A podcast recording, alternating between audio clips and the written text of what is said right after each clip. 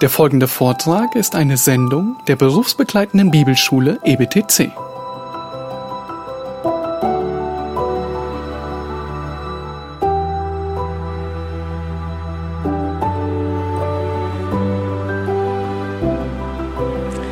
Ja, wir kommen zum Kapitel 4. Auch die wollen wir etwas näher ansehen, diese erste Rede des Eliphas. Nachher die weiteren Reden, da will ich Schwerpunkte setzen. Wir können nicht alle so gründlich uns ansehen. Aber wie gesagt, ich will einfach am Anfang Grundlage legen. Da werden so die grundlegenden Tatsachen genannt. Und dann äh, aus denen verstehen wir dann alles weitere umso besser. Ja, wir lesen auch das vierte Kapitel, Hiob Kapitel 4.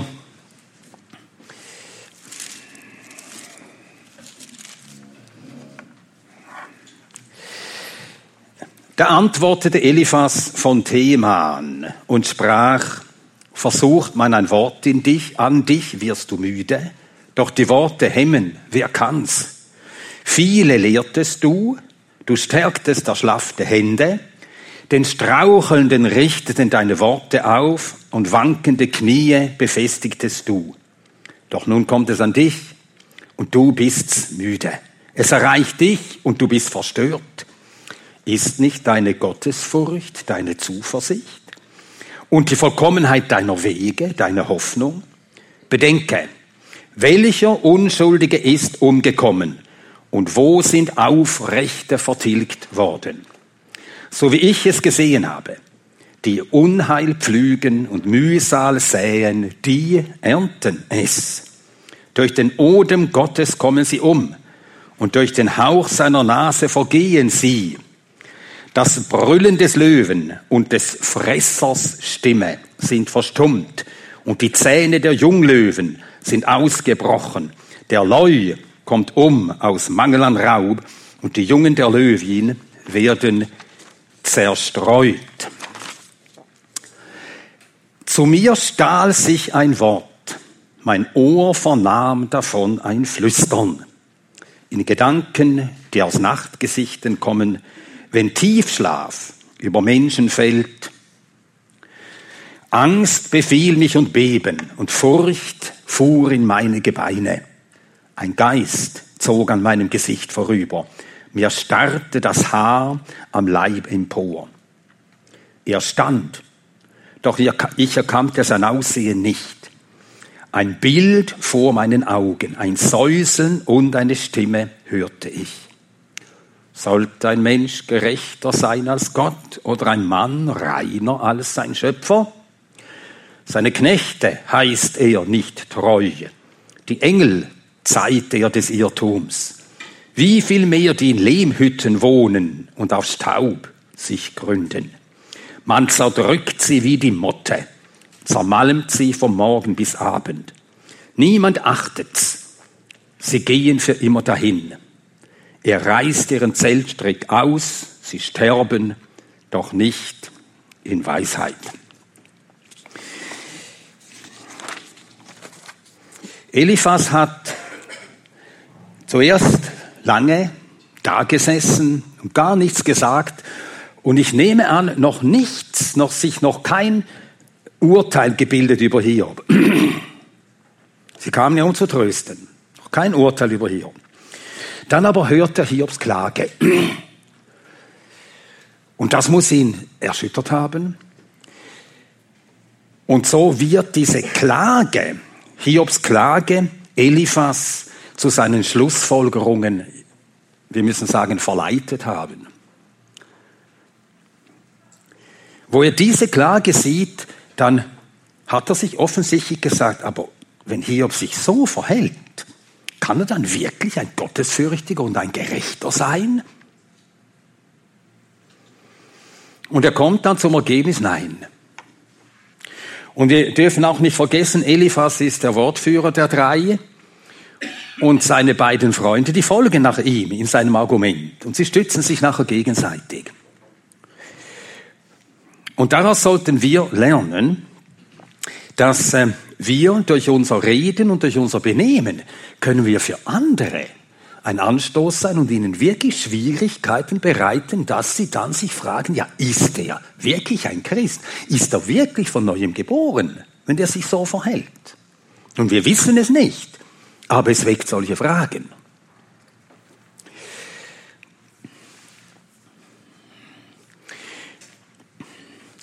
Also Hiob erfolgert, äh, Eliphas folgert Hiob müsse gesündigt haben. Er sei also nicht dieser vorbildliche Gerechte, für den er selbst Hiob immer gehalten hatte.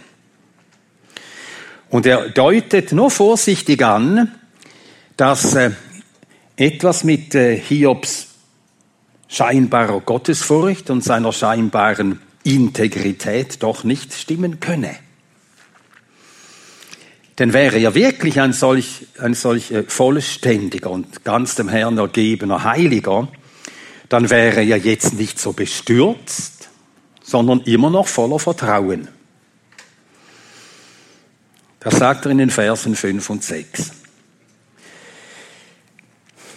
Aber nicht nur das, jetzt kommt er mit einer allgemeinen äh, These, eine Überzeugung, die er hat. Gott straft nur Gottlose und nicht Gerechte. Verse 8 bis 11. Und dann, so geht er vor, sehr geschickt, wie er argumentiert, dann sagt er auch, woher er diese seine Überzeugung hat, um seiner These Nachdruck zu verleihen. Und er sagt, dass er durch ein von Gott gegebenes Nachtgesicht diese Wahrheit gelernt hat. Dass eben der Mensch sündig ist, sündigt und dass Gott den Menschen der Sünde wegen straft, nicht gerechte straft. Ja, dann in Kapitel 5 wird er diese These dann direkt auf Hiob anwenden und ihm sagen, was er tun soll. Das werden wir dann nachher sehen. Also seine These, die Verse 1 bis 11, und nachher die Verse 12 bis 21, die Herkunft von Eliphas These.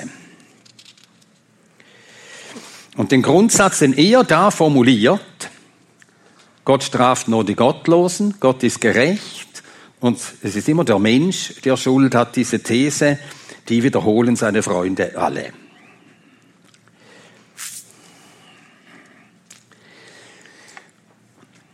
Aber wie wir schon gesehen haben, er formuliert seine Vermutung, die bald nachher zur festen Meinung wird, über Hiob vorsichtig, zurückhaltend, nur in Fragen, allgemeine Fragen. Er fragt, ist nicht eine Gottesfurcht eine Zuversicht? Ein Gottesfürchtiger müsste ja Zuversicht haben. Und ein vollkommener, ein integrer Mann, er müsste doch auch Hoffnung, voller Hoffnung sein, nicht so wie Hiob verzweifeln und denken, besser sterben als weiter zu leben. Und von Vers 7 an beginnt Eliphas seine Auffassung von Gottes Regiment darzulegen.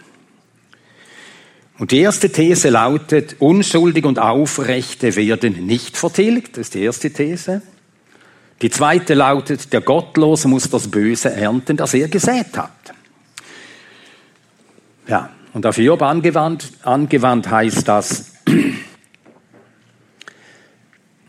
wenn du jetzt von Gott geschlagen wirst, dann kannst du kein Unschuldiger sein. Und zweitens, du musst jetzt ernten, was du vorher gesät hast. Wir wussten nichts von deiner Saat, aber jetzt musst du ernten. Jetzt ist die Saat aufgegangen.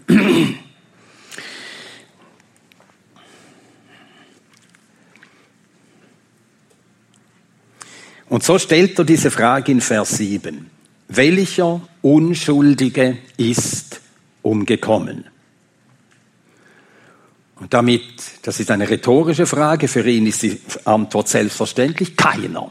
Nie ein Unschuldiger umgekommen. Nun, wir wissen nicht, wie viel Eliphas wusste von der ersten Familie in der Menschheitsgeschichte. In der ersten Familie, da hatten das erste Menschenpaar, die hatten natürlich viele Kinder, steht auch in 1. Mose 5, aber zwei von ihnen werden erwähnt, der Erstgeborene, Kain, und ein Nachgeborener, ob das erst der zweite oder der wievielte war, das steht nicht. Wer von den ein Nachgeborener, später, nach Kain, war Abel. Wer von den beiden wurde vertilgt und wer lebte fröhlich weiter? Also es stimmt offensichtlich nicht diese These, dass äh, die Gottlosen vertilgt werden und die Aufrechten weiterleben. Und so ließ Gott den Kain, er ließ ihn gewähren.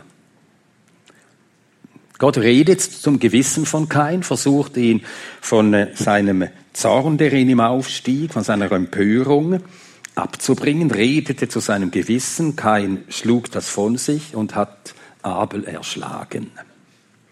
Also kam Abel, ein Unschuldiger, kam um. Oder wir denken im Neuen Testament an das Beispiel des Apostels Paulus. Paulus war zum Tod verurteilt worden und wurde hingerichtet wegen welches Verbrechens? Weil er an Christus glaubt und Christus bezeugt. Das ist kein Verbrechen vor Gott. Und doch hat Gott in seinem sittlichen Regiment hat er das geschehen lassen, dass Paulus, ein Unschuldiger, hingerichtet wurde. Also wir merken, diese These greift viel zu kurz. Sie sagt etwas Wahres, aber sie sagt nicht die ganze Wahrheit. Gott straft natürlich Gottlose und er segnet auch Gerechte. Aber in seinem Regiment in dieser Welt, in der eben das Böse ist und Gott dem Bösen noch Zeit und Lauf und Raum gewährt, ist sein Regiment ist äh, nicht so simpel. Nicht so simpel, dass es sich auf diese beiden Thesen reduzieren lässt. Gott straft die Gottlosen, segnet die Gerechten.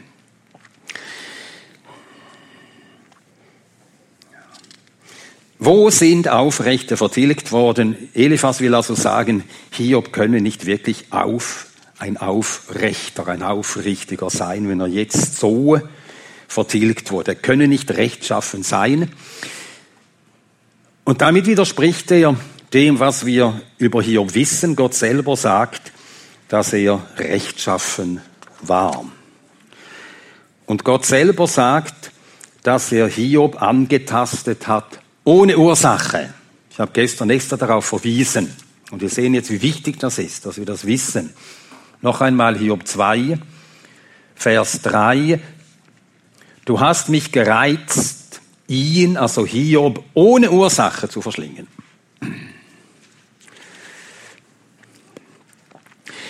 Die Mühsal säen, die ernten es. Sagt er im Vers 8. So wie ich es gesehen habe, die Mühsal säen, ernten es. Das kann man beobachten. Und er muss lange genug gelebt haben. Also Elihu sagt ja, hier und seine Freunde seien Greise. Also er wird wohl auch so 70, 80 gewesen sein. Und so wird er das beobachtet haben im Laufe von Jahrzehnten, wo du Menschen kennst, Familien kennst, auch weißt, wie jemand lebt und handelt, dann merkst du einen Zusammenhang von Saat und Ernte. Nun, dieser Zusammenhang, er wird tatsächlich im Neuen Testament bestätigt. Es ist wahr, es ist nicht falsch, was er sagt. Absolut richtig. Galaterbrief, Kapitel 5,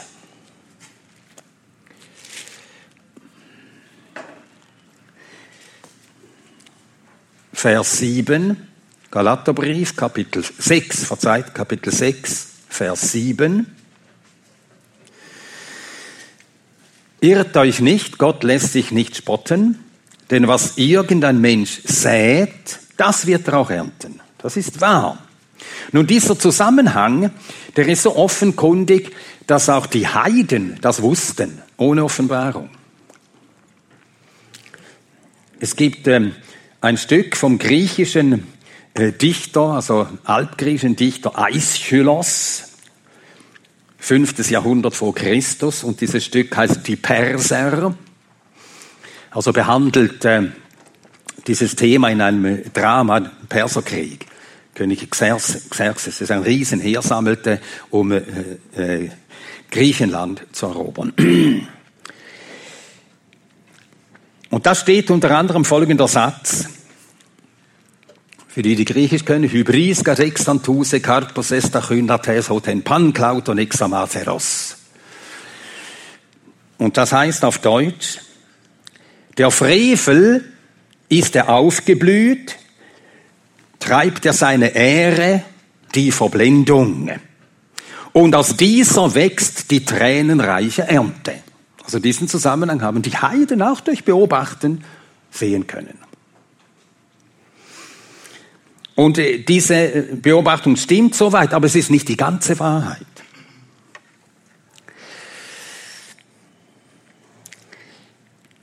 Nun, wir haben gesehen, Galater 6, Vers 7 bestätigt es.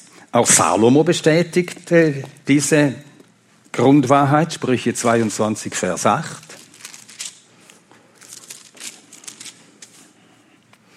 Und Sprüche 22, Vers 8. Wer Unrecht sät, wird Unheil ernten.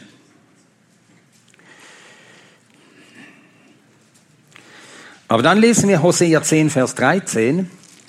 Hosea 10, Vers 13 wird auch bestätigt, aber es wird noch etwas mehr gesagt. Hosea 10, Vers 13.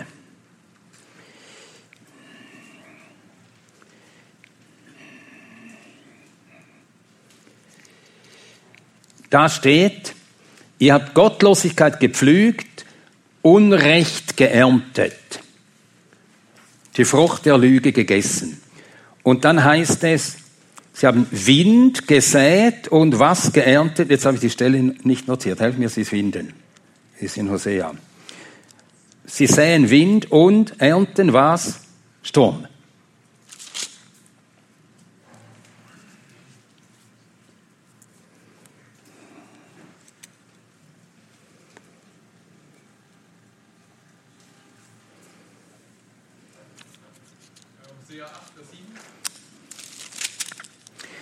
Hosea 8, 7, danke. Genau die Stelle. Hosea 8, Vers 7. Wind säen sie, Sturm ernten sie. Und hier sehen wir, die Sache ist eben nicht proportional, so simpel. Also sie ernten hier, in diesem Fall, mehr, als sie gesät haben. Wind gesät, aber Sturm geerntet. Also es ist nicht so simpel. Nicht einmal, da, da, zunächst einmal, das müssen wir äh, sehen, es ist nicht proportional, und dann, Gottes Universum, sein sittliches Universum, ist komplexer als, die, als nur diese einfache Regel. Ist komplexer. Es ist tiefer. Es ist geheimnisvoller. Nämlich, zu Gottes sittlichem Universum gehört nicht nur seine Gerechtigkeit. Das ist ein Prinzip der Gerechtigkeit. Die Tat verdient und er empfängt auch den entsprechenden Lohn. Das ist so. Aber nicht nur Gerechtigkeit, sondern Gottes Regiment, sein sittliches Universum kennt auch Erbarmen, kennt Langmut, kennt Gnade.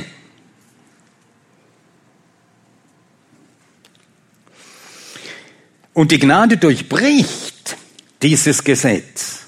Und die Liebe durchbricht dieses Gesetz, so dass es nicht unerbittlich und immer herrscht in dieser linearen Weise, wie es ähm, Eliphas wähnt.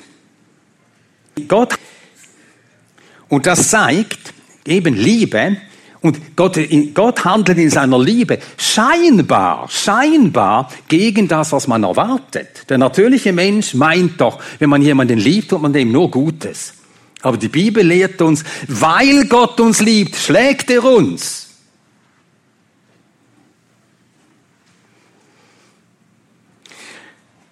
Und die Bibel sagt sogar, wen Gott liebt, den sucht er früh heim mit Schlägen. Also lässt nicht unbedingt etwas äh, Übles, das, das wir getan haben, oder ein Mangel, der in unserem Leben ist, lange ausreifen, dass wir dann die Frucht ernten müssen, sondern früh schon schlägt er uns. Offenbarung 3, Vers 19.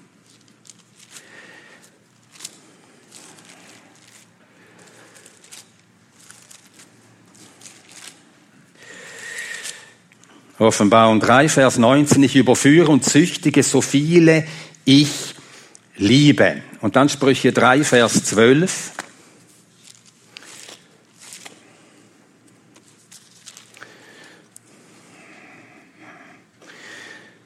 Da steht, denn wen der Herr liebt, den züchtigt er. Zwar wie ein Vater den Sohn, an dem er wohlgefallen hat, also die Liebe handelt anders, als unsere Erwartungen es vorgeben. Dann Sprüche 13, 24. Sprüche 13, 24. Wer seine Rute spart, hasst seinen Sohn. Das ist einfach von der anderen Seite das gleiche Prinzip ausgedrückt. Also züchtigen ist ein Be äh, Beweis, ein Ausweis der Liebe. Nicht züchtigen ist ein Ausweis von Hass, von Gleichgültigkeit.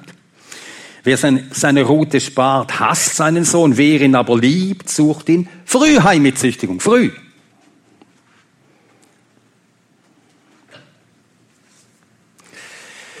Ja. Früh heimsuchen. Das habe ich nicht gesehen im Text. Sprüche 13, 24. Ja. Steht das in deiner, in deiner, was hast du für eine Übersetzung? Aha, stark, gut. Ich, ich schlage jetzt nach im Hebräischen. Machen wir es äh, comme il le faut. Bitte?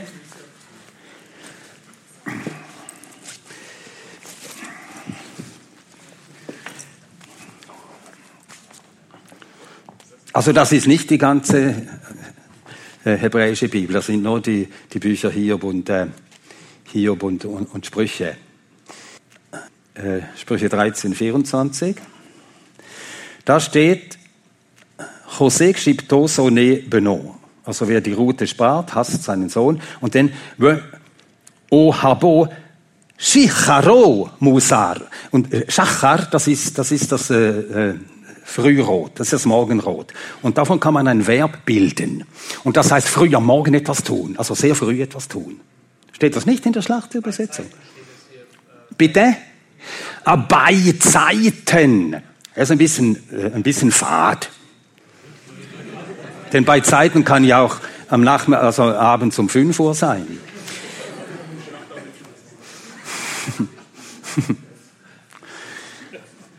Also äh, das erste, am frühen Morgen, das ist eben das Verb Schachar.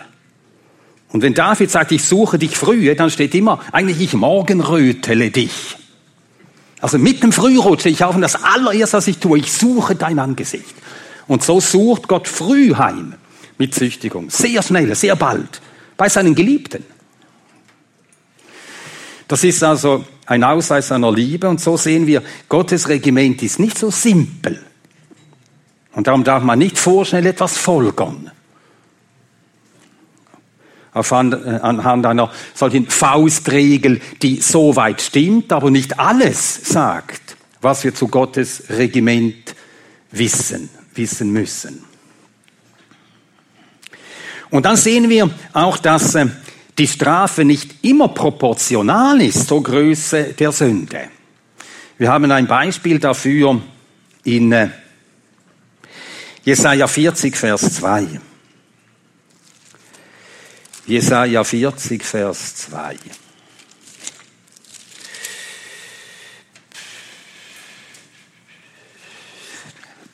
Da steht, Jesaja 40, Vers 2. Redet zum Herzen Jerusalems, ruft ihr zu, dass ihre Mühsal vollendet, dass ihre Schuld abgetragen ist, dass sie von der Hand des Herrn Zweifaches empfangen hat für ihre Sünden.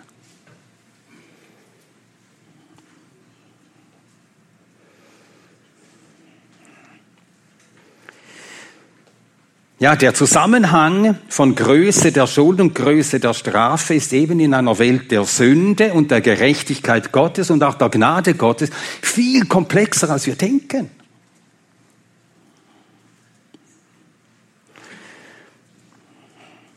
Und darum sollten wir all dieses Urteilen Gott überlassen. Und wir dürfen diesen Satz, wer und das lädt, der wird mühsam lernten, den dürfen wir nicht rückwärts lesen. Und das hat eben äh, Eliphas gemacht. Er hat Unheil gesehen bei Hiob, dann hat er den Satz rückwärts gelesen. Aha, Unheil ist da, also muss Unrecht gesät worden sein. Das stimmt eben nicht immer.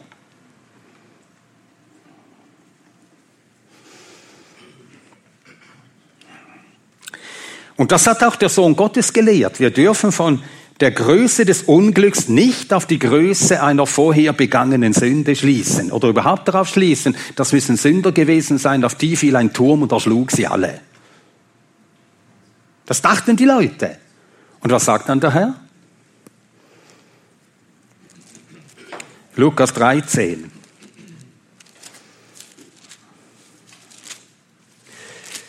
Lukas 13. Verse 1 bis 5.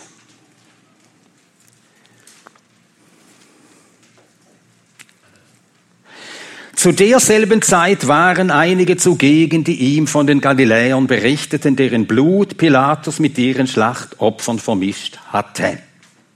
Und er antwortet und sprach zu ihnen, meint ihr, dass diese Galiläer mehr als alle Galiläer Sünder waren, weil sie derartiges erlitten haben? Nein, sage ich euch.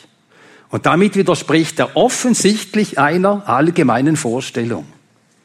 Die Leute werden so gedacht haben, das müssen schlimme Sünder gewesen sein, dass ihnen so etwas widerfuhr. Nein, sage ich euch, sondern wenn ihr nicht Buße tut, werdet ihr alle ebenso umkehren, umkommen. Oder jene 18, auf die der Turm in Siloam fiel und sie tötete, meint ihr, dass sie mehr als alle Menschen die in Jerusalem wohnen, schuldig waren?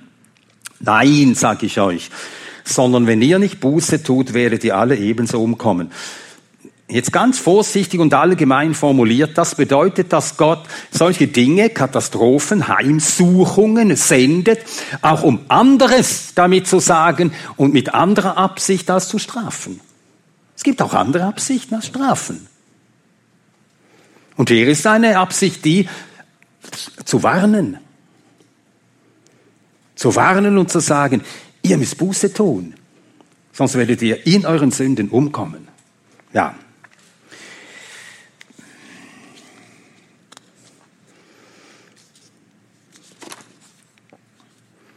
Und dann hat äh, Salomo etwas gesagt, auch zum Zusammenhang von Sünde, von Bösem und Strafe in Prediger Kapitel 8. Prediger Kapitel 8, die Verse 11 und 12.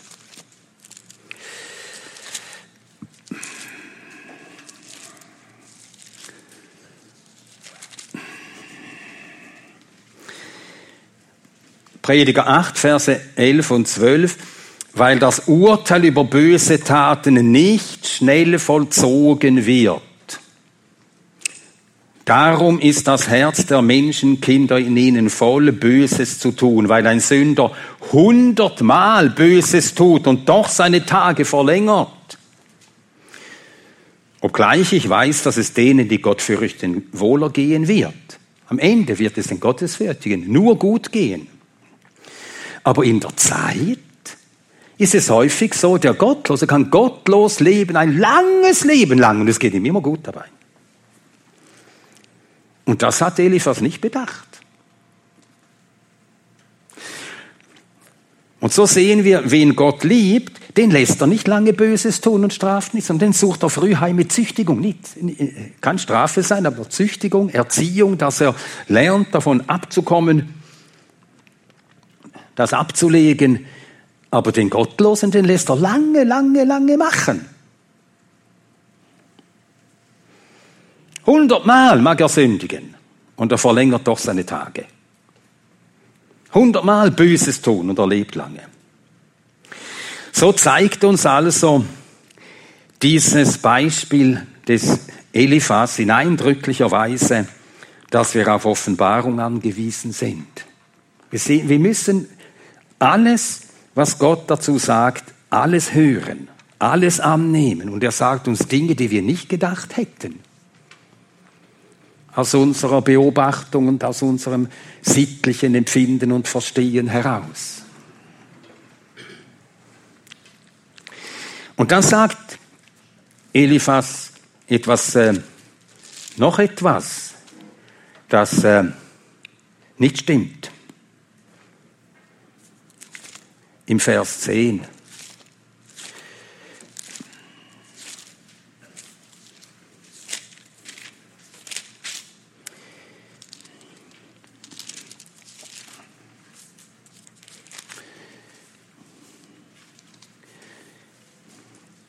Kapitel 4, der Vers 10. Verse 10 und 11. Das Brüllen des Löwen und die Stimme des Brüllers sind verstummt, die Zähne des jungen Löwen sind ausgebrochen, der Löwe kommt um aus Mangel an Raub und die Jungen der Löwen werden zerstreut. Nur eine kurze Beobachtung zur Sprache. Es finden sich im Hebräischen hier fünf verschiedene Wörter für Löwe. Fünf verschiedene Wörter für Löwe.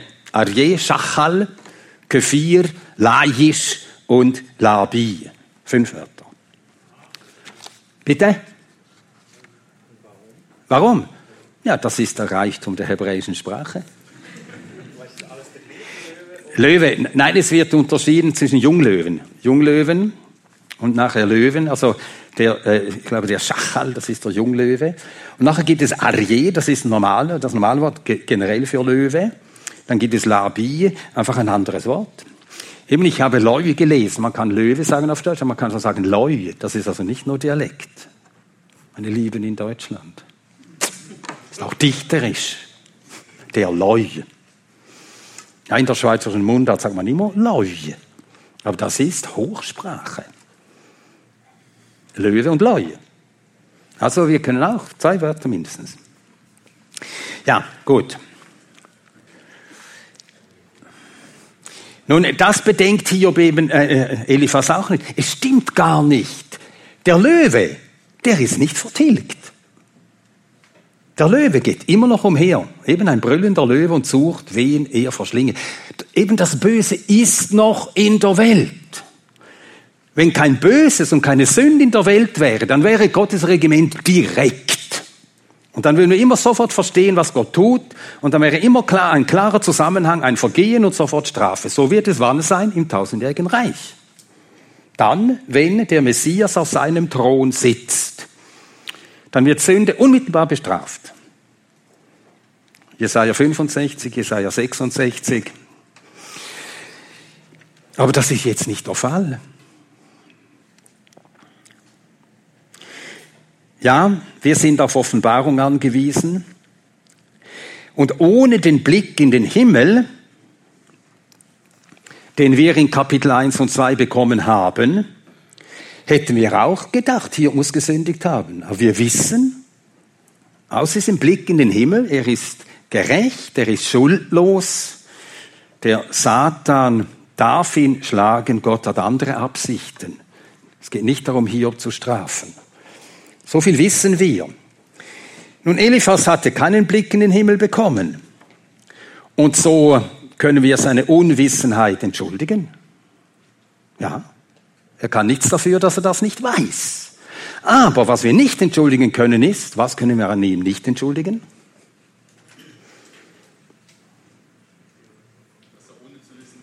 Genau. Ohne zu wissen urteilt er. Und wir dürfen nie über Verborgenes, aufgrund von Verborgenem, das wir nicht wissen, irgendwelche Urteile aufbauen. Das ist einfach Sünde.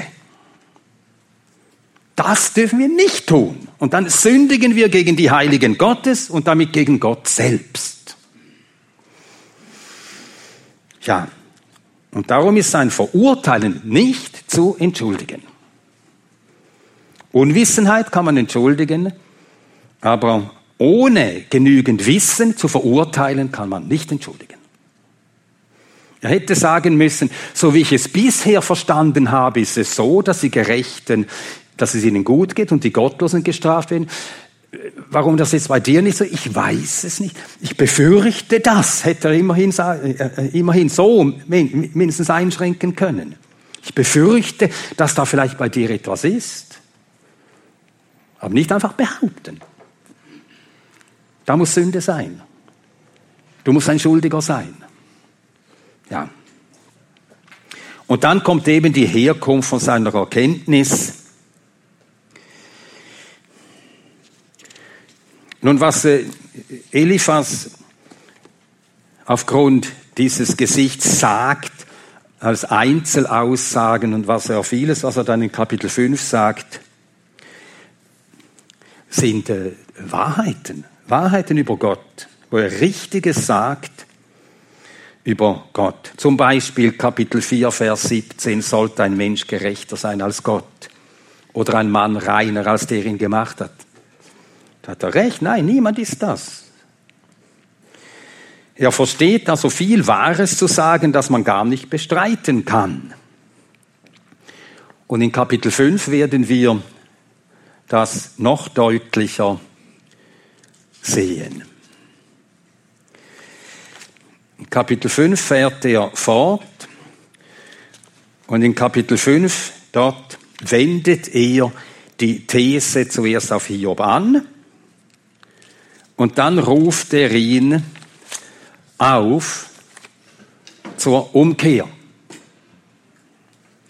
Ja, lesen wir in Kapitel 5 die Verse 1 bis 16.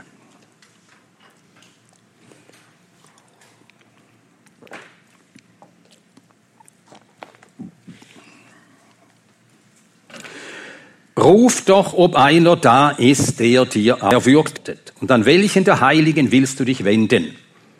Denn den Narren erwürgt der Unmut und den Einfältigen tötet der Eifer. Ich sah den Narren Wurzel schlagen und sogleich verwünschte ich seine Wohnung.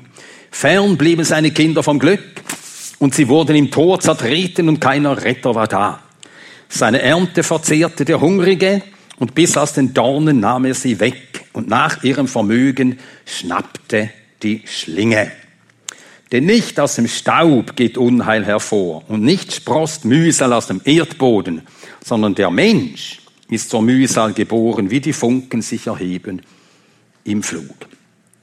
Ich jedoch würde Gott suchen und Gott meine Sache vorlegen, der Großes und Unerforschliches tut, Wunder ohne Zahl der Regen gibt auf die Fläche der Erde und Wasser sendet auf die Fläche der Flur. Um Niedrige in die Höhe zu setzen und Trauernde steigen empor zum Glück. Der zunichte macht die Pläne der Listigen und ihre Hände führen das Ausgeklügelte nicht aus. Der die Weisen fängt in ihrer List und der Rat der Verdrehten überstürzt sich. Am Tag stoßen sie auf Finsternis und am Mittag tappen sie umher wie bei Nacht. Und er rettet vom Schwert und von ihrem Mund und aus der Hand des Starken den Armen. So wird dem Geringen Hoffnung und die Ungerechtigkeit verschließt ihren Mund. Also was er in den Versen 1 bis 7 sagt, er sagt es nicht direkt, aber er sagt damit, dass Hiob eben dieser Narr sei. Den Narren erwürgt der Unmut. Und hier ist er voller Unmut gegenüber Gott. Und dieser Unmut hier wird dich erwürgen. Den Narren erwürgt der Unmut. Nun, das ist ja nicht falsch. Aber was ist denn falsch daran? Wenn er das dem Hiob zu verstehen gibt, dass er eigentlich dieser Narr sei, den der Unmut erwürgt. Ist er ein Narr? Ein Tor? Was ist ein Tor nach biblischem Verständnis? Genau. Ein Tor ist ein Gottloser. Ein Narr ist jemand, der so lebt, als ob kein Gott wäre. Und das trifft auf Hiob ganz sicher nicht zu.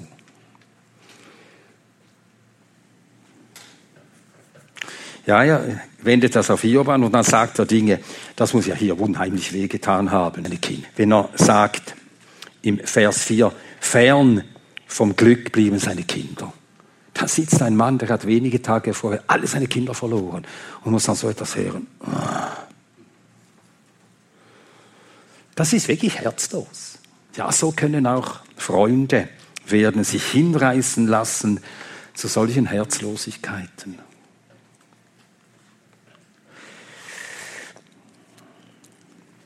Und im Vers 6, wenn er sagt, nicht aus dem Staub geht Unheil hervor, also sagt, also dass du Unheil in deinem Leben hast, das kommt doch nicht vom Nieselregen oder das kommt doch nicht vom Staub der Straße. Du weißt selber, woher es kommt. Das kommt aus dem Menschen. Vers 7. Der Mensch, der produziert solche Dinge, die Mühsal bringen. Der Mensch und du bist dieser. Die Mühsal ist wegen deiner Sünde.